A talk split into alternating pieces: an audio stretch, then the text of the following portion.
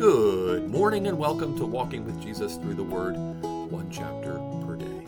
I'm Pastor Jason Van Bemmel from Forest Hill Presbyterian Church. It is day 766, and we're coming to Isaiah 66 and Psalm 111. Let's pray.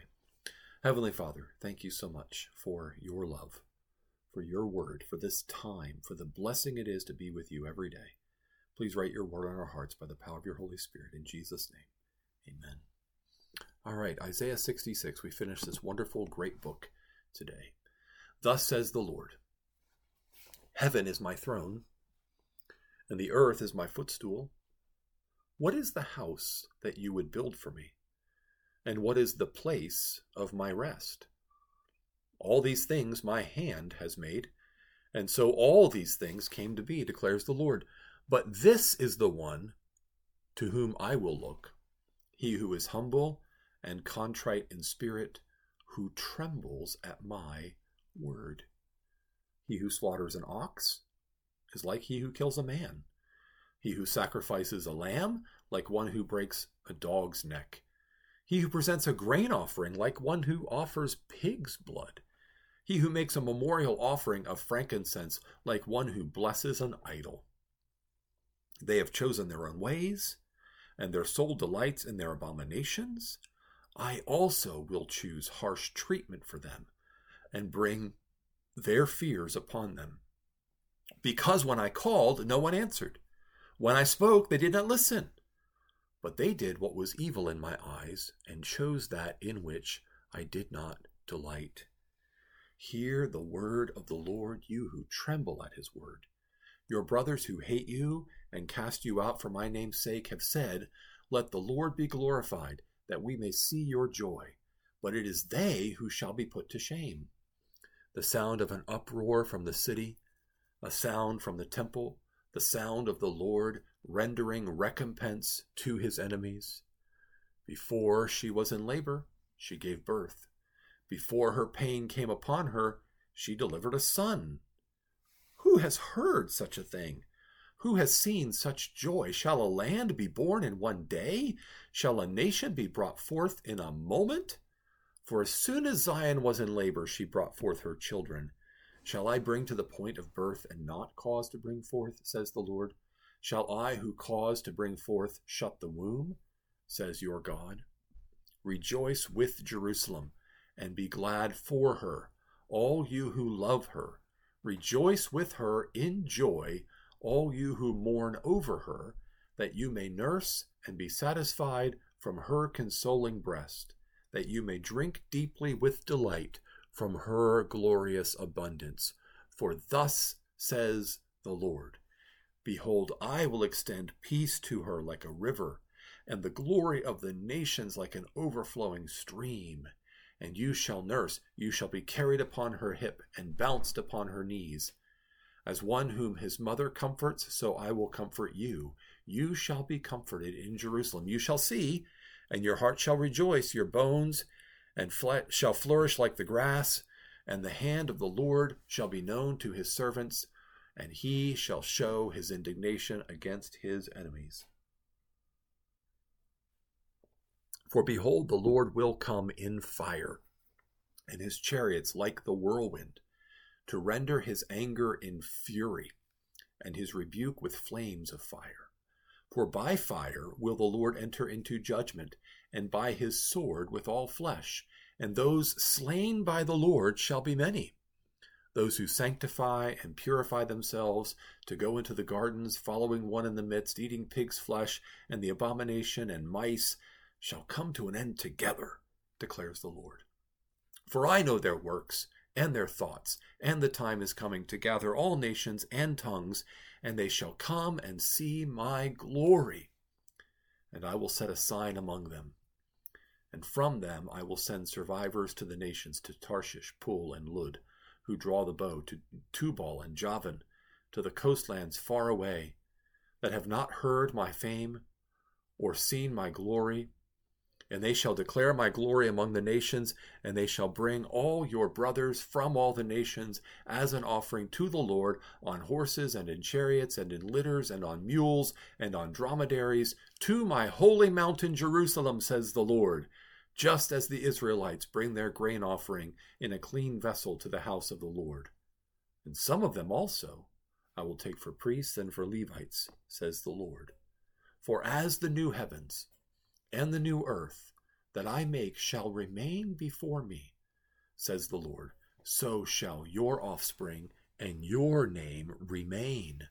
From new moon to new moon, from Sabbath to Sabbath, all flesh shall come to worship before me, declares the Lord.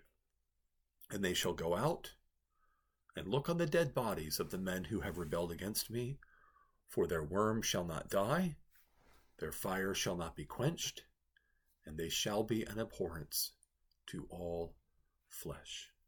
It's a rather sobering ending to uh, a beautiful, bright chapter, but it's all part of the glory of God in judgment and in salvation. I hope one of the things that you've seen throughout Scripture as we've gone through it over these past two plus years is that judgment and salvation come together. As God saves his own people, he judges the enemies the enemies of God and the enemies of his people. As he brings his people in, he scatters and defeats his enemies. So that is the way God works. Judgment and salvation comes together. The first thing that God declares in Isaiah 66 is that all the ways that we think we can give God something or serve God in a way that would put him in our debt or would somehow impress God with the greatness of our sacrifices, all of those things are useless. And what God is looking for is faith and humility and, and a responsiveness to his word. The Lord dwells in heaven. Heaven is his throne. The earth is his footstool. There's no house we can build for God where he would actually live. Even the temple in Jerusalem that was called, a house called by his name, to be his footstool on earth is not really his footstool on earth because the whole earth is his footstool and he doesn't live inside of any building and it's just a place for people to come in humility and worship God in faith and hear his word. It's not a place where God is contained and controlled. You see, the big difference between human devised worship and God revealed worship is that human devised worship is all about how humans can contain and control God. How do we get God on our side? How do we get him to do what we want? How do we get him to bless us and what we want? God revealed worship is all about people knowing the one true God and being overwhelmed by his holiness and his grace, humbled under his hand, and looking to him in faith. God wants people who tremble at his word. He doesn't want all these offerings, even though he commanded them in his word. If people are coming with the idea that I've given God oxen, now he has to bless me, or I've given God a lamb, now he has to forgive me, or I've given God a grain offering, now he has to give me more grain. All this idea that somehow we give to God in order to put him in our debt, God says that's offensive, that's foul. You might as well murder a man or break a dog's neck or offer pig's blood or bless an idol because don't come in thinking you're buying me off or controlling me or putting me under your thumb. No. That is abomination. And the evidence that that's the mindset is when people choose their own ways and do what they want to do. In other words, they say, okay, I'll go to worship, I'll bring God a lamb, I'll offer it up, but then I'm going to go do what I want to do. And God better bless me. no, that's not the way it works. That is not the way it works at all. So we come to God and we give to Him because He's first given to us. And we don't deserve what He's given to us. We give back to Him in humble joy and gratitude. And we seek to do His will. We want to know. We tremble before His word and say, Lord, show yourself to us. And then, yes, we want God to bless us, but we don't want God, God to bless us in the way of like, here's what I want to do. I want this job and this much money and this house, and please bless those things. Bless my agenda. No, no, no, no, no. We want to be blessed in the Lord's will for us. We want to be blessed in the Lord's calling of us. That's how we want to be blessed. And so, for those who think they can buy off God or manipulate God or put God in their debt, God says, forget it. No, that's not going to happen. You can talk to me all day long and I ain't going to listen to you. I ain't going to answer you because you're doing what's evil. You don't delight in trying to please me. You need to tremble at my word. Now, those who do tremble at the word of God will be hated by those who call themselves their brothers. But God will take care of all things. Swiftly, suddenly, in the end, God will take care of all things. The Lord comes to bring recompense to his enemies. And just like that, in the blink of an eye, in the twinkle of an eye, as 1 Corinthians 15 says, we will be glorified. We will be caught up to meet him in the air as he comes to judge the world. And the entirety of the new creation, the entirety of Mount Zion, the entirety of the redeemed people of God will come into being, will come into glory in a moment, in the twinkling of an eye, at the sound of the last trumpet. Oh, it's glorious. We're, we're in birth pains now. We're in labor now. We're longing for what's coming. And God says, I'm going to bring it about. I'm not going to shut the womb. So rejoice. Rejoice in hope of the day that is coming. Rejoice in hope of the day that is coming because you will drink deeply with delight from the glorious abundance the Lord provides. You will have peace like a river, the glory of the nations like an overflowing stream. You will be cared for.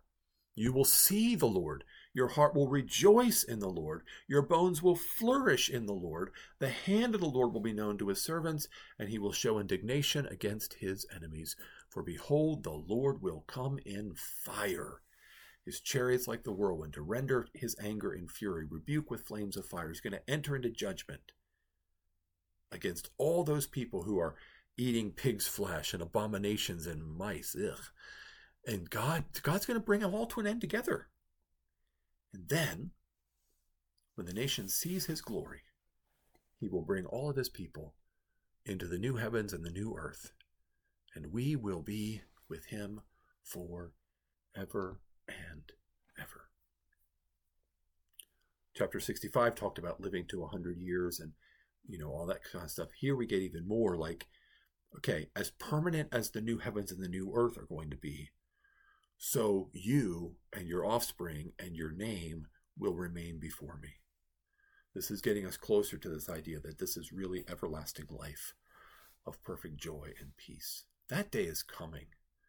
That day is coming. So, right now, we need to not try to think we can manipulate or control God or predict or plan God or get God to bless our. No, we need to set all those things aside and realize how gracious it is that God would speak to us in His Word how gracious it is that God would give us his Son.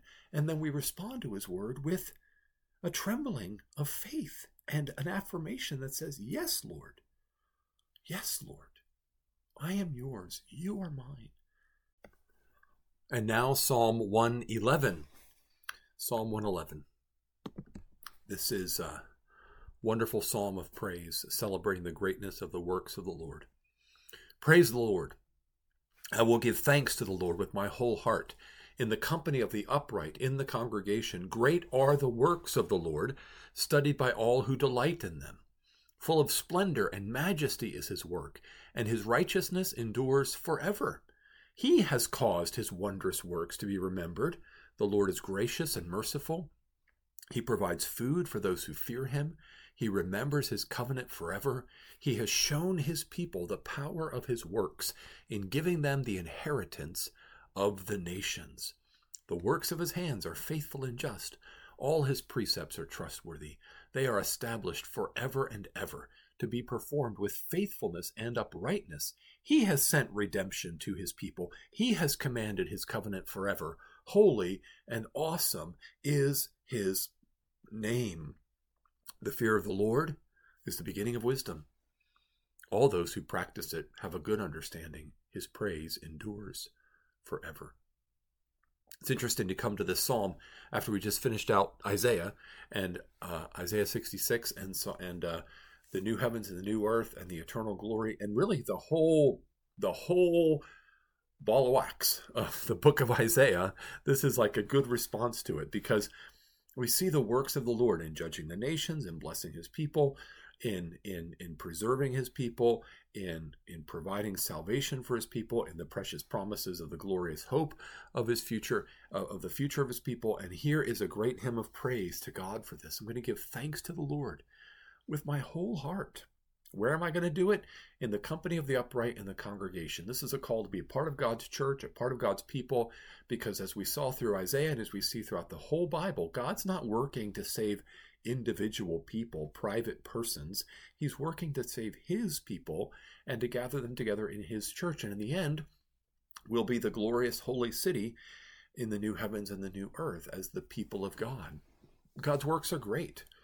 Uh, whether his works are in judgment, in wrath and fury, or whether his works are in saving love and grace, or in redeeming and transforming power, his works are great.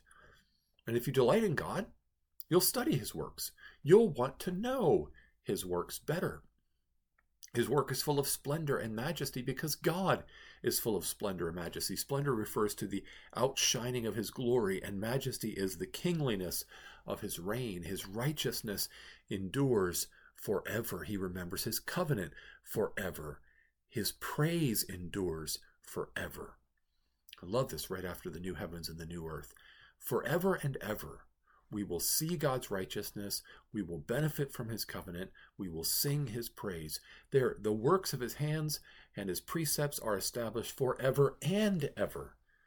Never ever will we grow tired of praising God or will God's splendor and majesty not be on display? Or will his covenant ever be broken? Or will he fail to be uh, remembered and celebrated by his people in his wondrous works? He is great. He is worthy. We should be fearing him now. We should be praising him now. We should be studying his works now. And we should be showing his works to the nations. Let's pray. Heavenly Father, thank you for calling us to be your people. Thank you for giving us life in your Son, Jesus Christ. Thank you for the wondrous works of creation, of salvation, of judgment, of eternal glory yet to come. You are wonderful. Your righteousness, your splendor, your majesty, your praise is far beyond our imagination and will endure forever and ever. Help us to praise you today. Help us to follow you today. Help us to trust you today. We pray this in Jesus' name. Amen. Amen. So thanks for joining me for Psalm 66 and Psalm Psalm 66, Isaiah 66 and Psalm 111. I hope you have a blessed day in the Lord.